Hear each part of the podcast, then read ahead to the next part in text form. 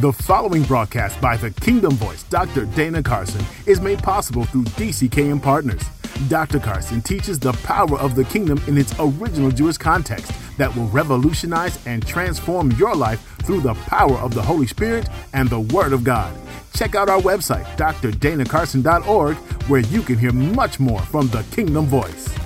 And this gospel of the kingdom shall be spread across the world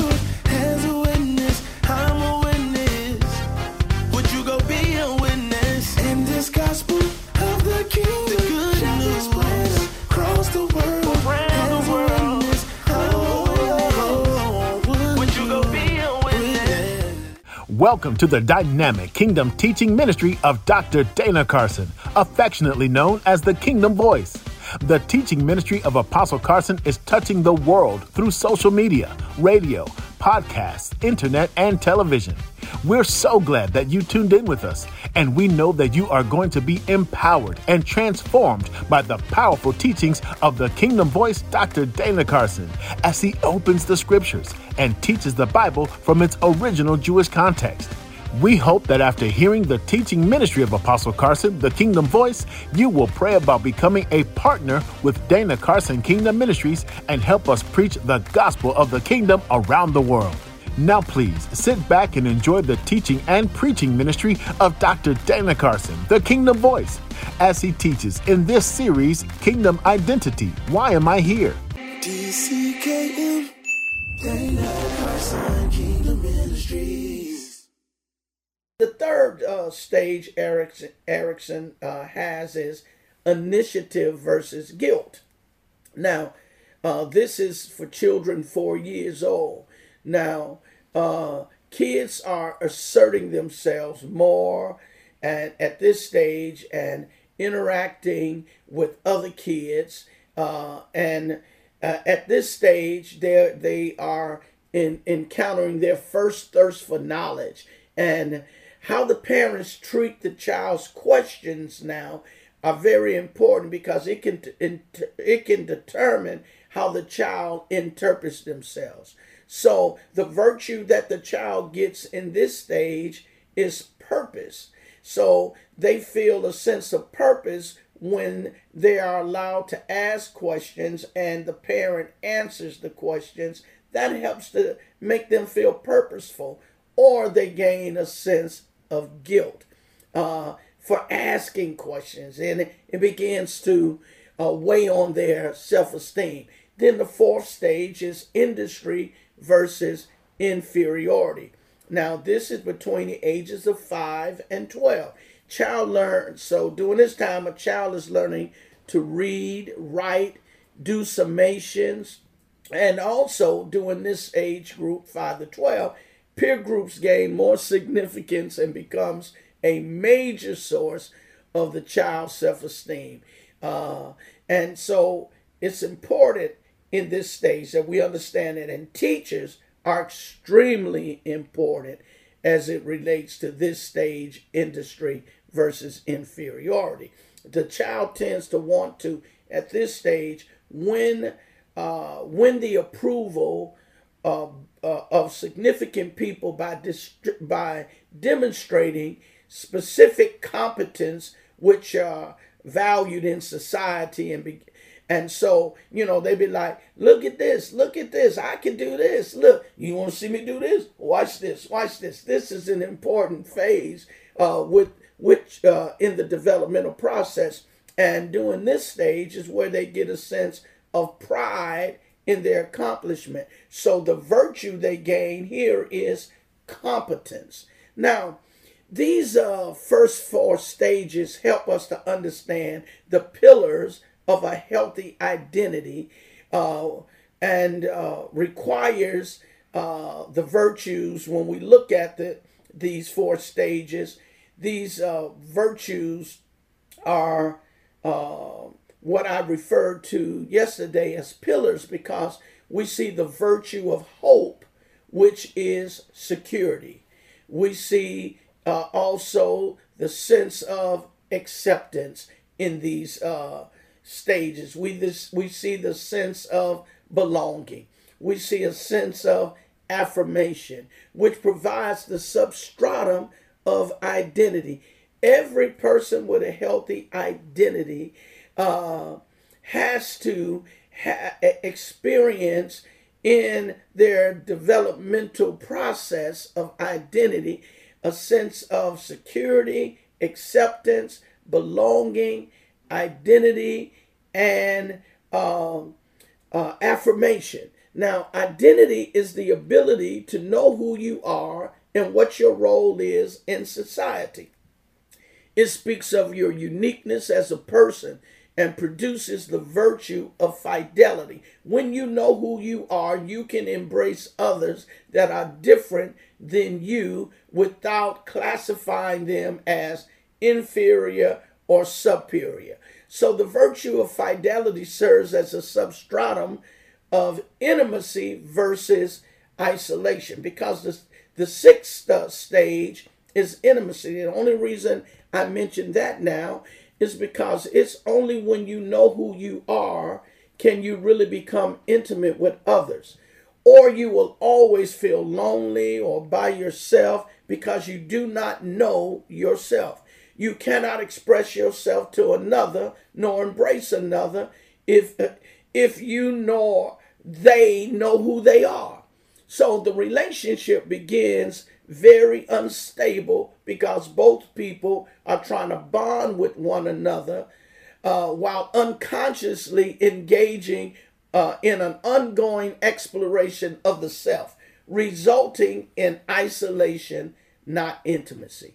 These, these virtues are provided for us, however, in the kingdom of God. So, if you were not fortunate enough to have these virtues become a part of your developmental process, you can get them in the kingdom. The good news is that even, even if you had uh, not received them and benefit, benefited from them in the world, uh, when we come to Christ, and, and so let's say, even if you had received them and benefited from them, whether you did or you didn't. When we come to Christ, the Bible says we must now die to the old man in order to become the new man. We've got to die to Saul in order to become Paul. So I don't want you thinking about how sad it is that you didn't get these virtues. Your mother and father didn't give that to you because God desires to provide you with the ultimate understanding of who you are and what you were placed here to do uh, with an ability to embrace the differences of others. When we get saved, we must die to ourselves. So all that you thought you were, all that you learned, when you come to God, you've got to die to the self. Whatever that identity was then, you've got to die to it. It's no longer primary. The Bible said that he who loses his life will gain his life. Now, in Mark 8 and 34, uh, um, Dietrich Bonhoeffer, in his book uh, called The Cost of Discipleship, he looks at Mark 8 and 34 and he states that when uh, Christ bids a man to come, he bids him to come unto me and die. Jesus says uh, that if any man will come after me, let him first deny himself and pick up his cross and follow me. So there is the denial of the self. So God wants to recreate in you an, a, a kingdom identity. Thus, uh, there is equality at the cross, and all men must die as sinners, and then are given the ability to be born again, to get a new nature. So, whatever your identity was rooted in prior to Christ, it becomes totally subject to the cross and the crown of Jesus.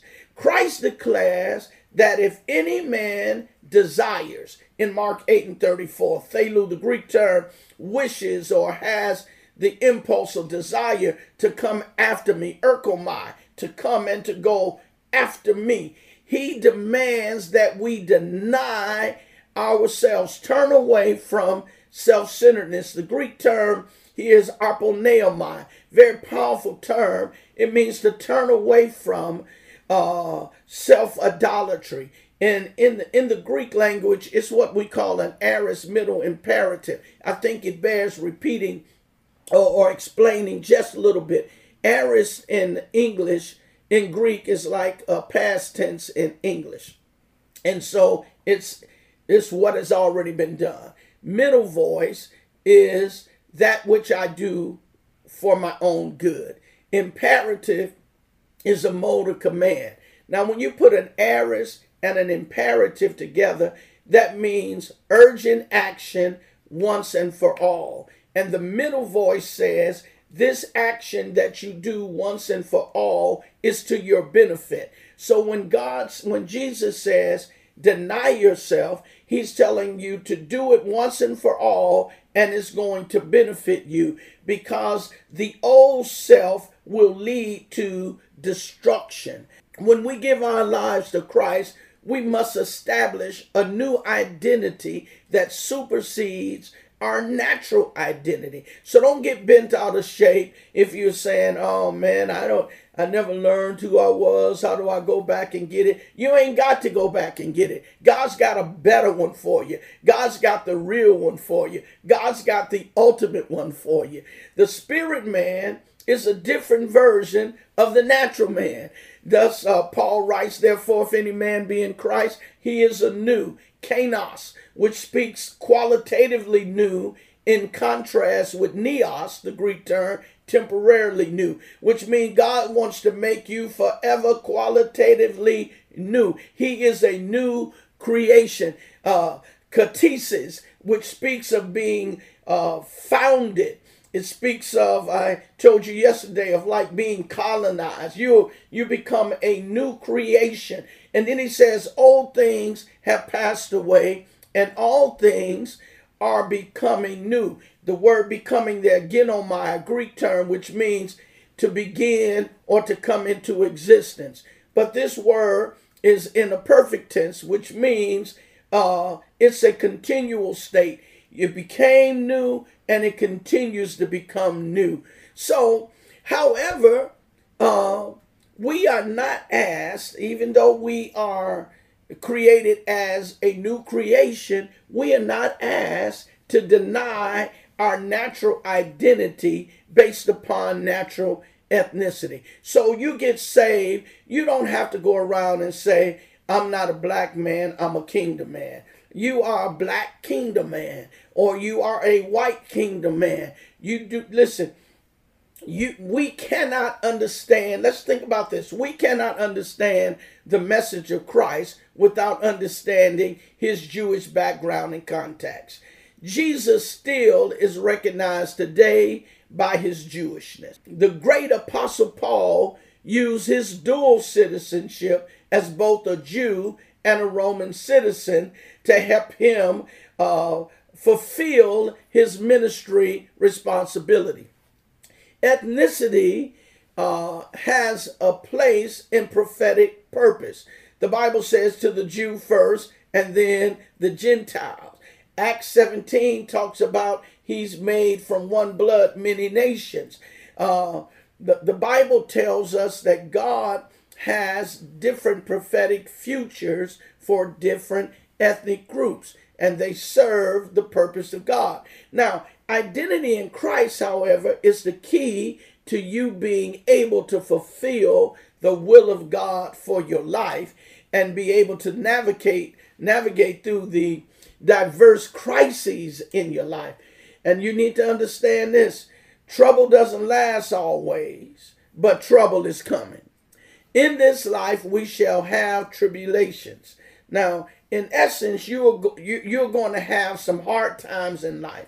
And it is your ability to know who you are that will guide you and help you through your crises. Now, a crisis, uh, a crisis is a situation that arises that is beyond your immediate ability to intellectually and physically handle it, but demands immediate resolution due to continual or potential damages. and crisis situations, man, can be very. Uh, there are a lot of pressure, and they can be very demanding. And uh, and if you don't know who you are, and you suffer from low self esteem and low self identity, a crisis can take you out.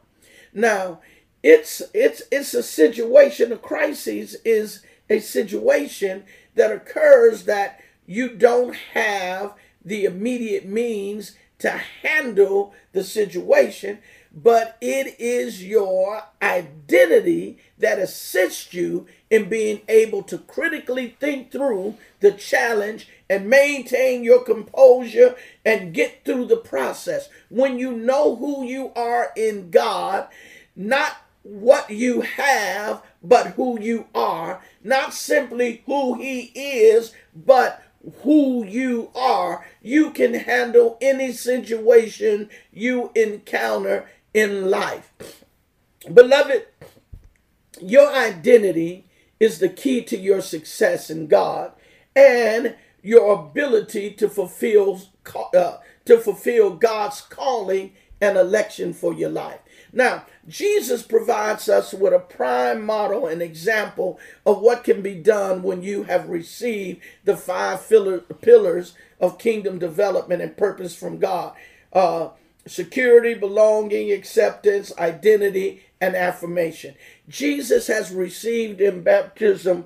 Uh, once again, security, acceptance, acceptance, belonging, identity, and affirmation. Thus, he can handle his crises with hope, will, purpose, and competence as his identity is to be tested by a crisis. What do you mean, Dr. Carson? Listen, God the Father provided him identity and affirmation, which prepared him for the crisis of his life. Now, after he was given his divine, uh, his uh, divine uh, identity, the scriptures record that he was now, according to Matthew and Luke, led by the Spirit. Uh, anago is the Greek term to lead up by the Spirit. The Spirit led him. The Spirit led him to trouble. The Spirit led him into a crisis. The Spirit led him into a situation that was challenging to him on another level and it was only going to be the strength of his identity that would allow him to handle this crisis. So now it says about in Matthew and Luke, he was led by the Spirit. But according to Mark, he uses a more dramatic term, ekbalo. He was like to cast out, to drive out. So Mark says he was driven or thrusted into the wilderness, uh, suggesting that you know, this is not necessarily the place you want to go. Now, I want you to know he's going into a wilderness. You got snakes, scorpions, and then on top of that, the devil out there. Now, but he went out there to face a crisis. Now, thus, it says the Holy Spirit led him or thrusted him, and it says into the wilderness, a wild place where systems don't work. Things are not accustomed. You're not accustomed to the way things are working. Like right now, some of us feel like we're in the wilderness because life is not going the way we are accustomed to it going. But listen to what happens. The Spirit leads him there to be tempted. Uh, peirazo, the Greek term, uh, peirazo uh, means it's a present passive participle. Present tense means continuously. And passive mean that which someone else does to you. So he was led to be tested by the devil. And the word peirazo means to be put to the test continuously. Hence, it was a, solic- a solicitation to evil by the devil, which meant he was sent into a crisis situation and he now had to deal with the diabolos. He now had to deal with one who hurls accusations against you. So now he's got to deal with the accuser of the brethren. See, accusations come to test your identity. And when you can't stand people saying anything about you, it's because you don't know who you are. Listen, God will never be able to use you as long as name calling or people saying this or seeing you a certain way uh, deters you from doing His will. So here we go. We're in the wilderness and Jesus is in the crisis, in a crisis. And the devil now is trying to put peer pressure against him outside peer pressure. He's trying to get him to become something other than what he really is. And that's how the enemy works in your life. He's always trying to get you to act out of character. He's always trying to get you to act against who God has called you. So the devil attacks him in the wilderness. But what is he attacking? Uh, uh, what is the purpose of the attack? It is an attack against Christ's identity. If Christ did not know who he was, oh God, if he did not know who he was, this would have been fatal for humanity. Uh, I, I want you to understand this is why it's so important that God cried out from heaven, This is my beloved Son in whom I'm well pleased. Now, when when oh, when you and when you and I fail to understand who we are in God, it becomes fatal for the world because now they have they do not have bridge builders. They do not have people that can connect them with God. So now let's let's examine this pericope just a, a little closer. This is uh, Matthew 4 is the version you can look at it verse 1. Now, Satan attacks his identity. Now, and listen to what Satan says while while he is in the wilderness that the Holy Spirit led him into. And Mark uses a more uh, forceful term, and ekbalo, who's cast him out into the wilderness to be tested by Satan. And so, what's the first test here? What's the first temptation? And it was the temptation of Christ. Now, he was tempted. Now, in order for some, someone to be tempted, it has to be available and desirable. So, the things that Satan uh, offered uh, Christ to do, they became tempting because he wanted to do it and he had the ability to do it. Now, something is not tempting if you don't want to do it, then it's not tempting. And if you don't have the ability to do it, you, it's not tempting. I tell people, people say they see a pretty woman talking about, man, she sure tempted me. Now, you know, you may have lusted after her, but that woman wasn't interested in you, so that's not temptation.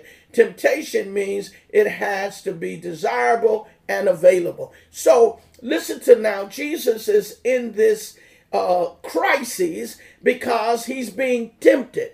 So there is this internal war going on in him. And what's going to save him? What's going to save you in your war? What is going to save you in your complexity? What's going to save you in what you're going through? Listen to what the devil says. The devil says to him, If you are the Son of God, command these stones to become bread. But Jesus replied to him only after temptation. Admit he was tempted to do it. But he says in verse 3 and 4, it is written, Man shall not live by bread alone, but by every word that proceeded out of the uh, mouth of God. Now, Jesus has the ability to critically think through uh, this crisis and remain in intimacy with God. So he says, No, I got to stay close to God. But he can't, he would not have been able to stay that close to God had he not known his identity. Because remember, the fifth stage of that process was identity versus role confu- confusion. And the sixth stage was intimacy versus isolation. Now, Jesus chose to be intimate because of his clear identity. So then, listen what happened. Then Satan took him up uh, to the highest pinnacle of the temple. He took him up, and, and then he says, Now, if you are the Son of God, here he is again. If you are the Son of God, he's testing his identity. Throw yourself down from the pinnacle of the temple. And uh, the, the scripture said the angels will catch you, you won't dash your feet, da da da da da da. And Satan misquotes the scripture, takes it out of context, because context is everything. And Jesus, though, said to him, Listen, it is written, Thou shalt not test the Lord thy God. Now, that's verses 5 through 7. But I want you to understand there was something in Jesus that tempted him to want to prove to Satan he was who he said he was. See, when you know who you are, you be who you are. You ain't got to prove it to nobody. And when you get into trying to prove who you are to people, then you lose the mantra of God. You lose the mantle and the anointing, uh, the power of God in your life because now you've given over to the enemy. So now in this wilderness situation, the devil's uh, he's highly frustrated, but because Jesus knew who he was, uh, and he now said, "Okay, you know who you are. Shoot, you know who you are. I can't touch you in identity." See, when you know who you are, I want you to understand. Jesus didn't have to go through that that wrestling match no more. You don't find him uh, you don't find him ever again uh, uh, uh, battling with his identity. So Satan says, Well, since you are the king, so now listen to what he says. I know you are who you say you are. But he says, All these kingdoms of the world, look, I'll give them to you. All you have to do is just fall down and worship me. Why you got to get them the Bible way? You know, he didn't say that, you know, because there wasn't no Bible. But why you got to get it God's way? Why you got to do it through Torah? Why you got to do it through the scriptures? Now, Jesus, in his identity this time, immediately says, for the first time, listen, for the first time, away with you, Satan, Satanas you deceiver. Now, he starts off with dealing with the devil. Now he's dealing with Satan. Same, same person, but he's seeing him now through different lens. You know, he was hurling accusations, and now he sees him as a serpent and a deceiver. He sees Satan for exactly who he is, and he says to him, Get out of my face, get away from me. And then he said, You know, trying to take the place of God in my life. I know who I am. You're right, I know who I am. And I know what God's word says. For it is written, You shall worship the Lord your God only, and him shall you serve. So after this, the Bible says Satan stopped trying to tempt him. And Luke says this Jesus came out of that experience in Luke 4 and 14. He returned out of the wilderness to begin his ministry. And Luke said he returned in the power of the Spirit. Luke 4 and 14. And then where did he go soon as he come up out of the wilderness? He went to Nazareth. He went to Nazareth where he was brought up and as the custom, he went to the synagogue on the Sabbath. Now here's the place where everybody knew him for his natural identity. But now he's making known his spiritual identity. And so he stood and he read what was handed to him, the book of Isaiah, and he opened it to Isaiah 61 and he found where it says, The Spirit of the Lord is upon me, for he has anointed me to preach the gospel. He makes it known to everybody that I know who I am I'm anointed to be who I am. And because I'm anointed, other folk are about to be delivered. See, when you really know who you are, God then uses you to help people in their lostness to identify back with Him.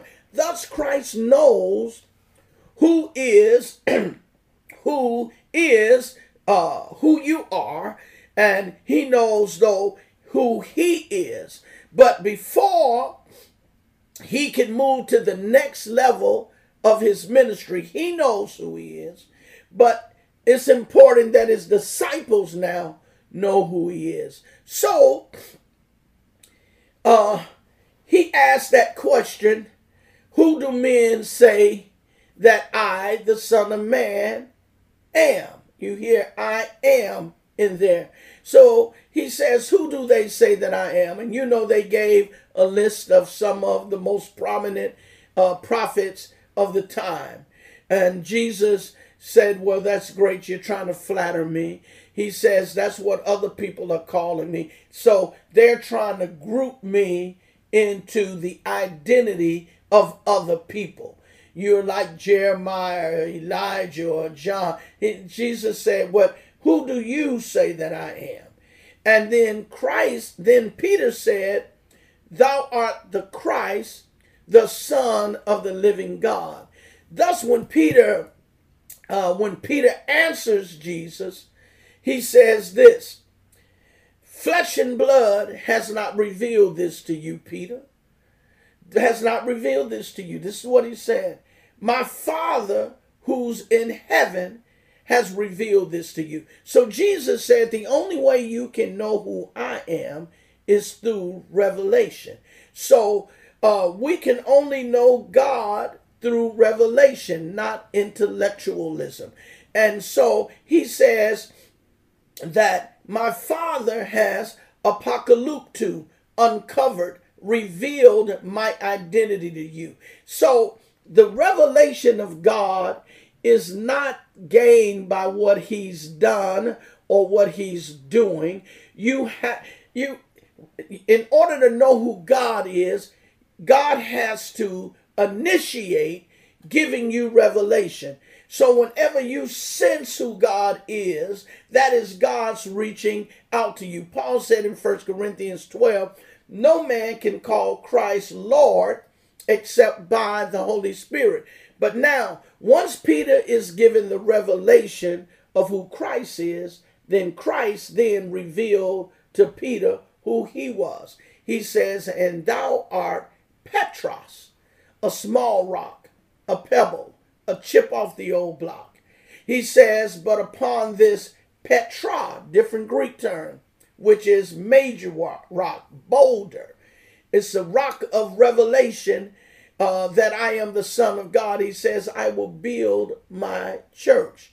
Now, those who are a part of the ecclesia, those who have been called out and assembled around my name, I'm going to give them purpose. As God provides you revelation of who He is, then you can know who you are and then begin connecting to your purpose. You can understand your call versus your career. You can understand your gifts rather than your talents. Thank you for listening to the Kingdom teaching of Dr. Dana Carson. If you would like to hear this message in its entirety, visit drdanacarson.org slash radio. If you would like to know more about the kingdom and your faith, we invite you to enroll in the Kingdom Bible University. Check this out. Studying the Bible can be challenging if you don't understand what you're reading. The Ethiopian eunuch admitted that he couldn't understand except someone teach him. As kingdom citizens, we are called to live out God's word in every moment of our lives, but we must understand the word in order to do that. The Kingdom Bible University was created to help believers learn God's word on a practical level and teach you how to live it out in your daily life. KBU desires to help you achieve the kingdom knowledge and empowerment of the Bible that helps you enhance your spiritual life to maximize your potential. Find out more information about KBU by visiting our website, www.kingdombibleuniversity.com. Understand the Bible like never before and experience the power that is within to change your life for God's glory. Learn more about KBU today. Before we end this broadcast, we would like to give you an opportunity to give your life to Christ. Please repeat this prayer after me. Dear Lord Jesus, I come to you now, acknowledging that I am a sinner and in need of your grace. Save me, Lord. Make me clean. All that I am, all that I have, I give to you. Thank you, Lord, for saving me. If you said this prayer, we celebrate with you and we invite you to join online to further your kingdom journey at therockWOI.com and click on Join Online. We would love to assist you through your new kingdom life and send you a free copy of Dr. Carson's book, My New Life in the Kingdom. We look forward to connecting with you. Have you ever desired to be a part of making history and accomplishing great things? Dana Carson Kingdom Ministries is making history, and through DCKM partners, we are accomplishing significant ministry opportunities for the kingdom of God. DCKM Ministry spreads the gospel of the kingdom around the world through broadcasts like this. And if you would like to be a part of touching lives, partner with DCKM today. Testimonies come in daily of how lives are transformed through the power of the word. When you partner with DCKM, you help receive breakthroughs, miracles, and the transformational Word of God. Would you consider becoming a partner? Your monthly love gift and weekly prayers really can make a huge difference. No amount is too small. Visit drdanacarson.org to find out more information on how to become a partner, and we look forward to the impact you can make around the world. That concludes today's broadcast. Thank you for listening to the ministry of Dr. Dana Carson. Until next time, may the kingdom of God rule and reign in your hearts and minds. This gospel of the kingdom shall be spread across the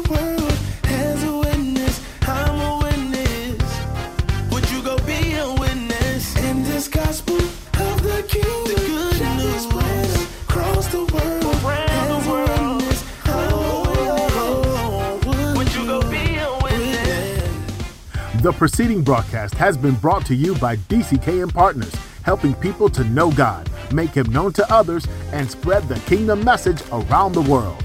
Find out more at drdanacarson.org. DCKM, Dana Carson Kingdom Ministry.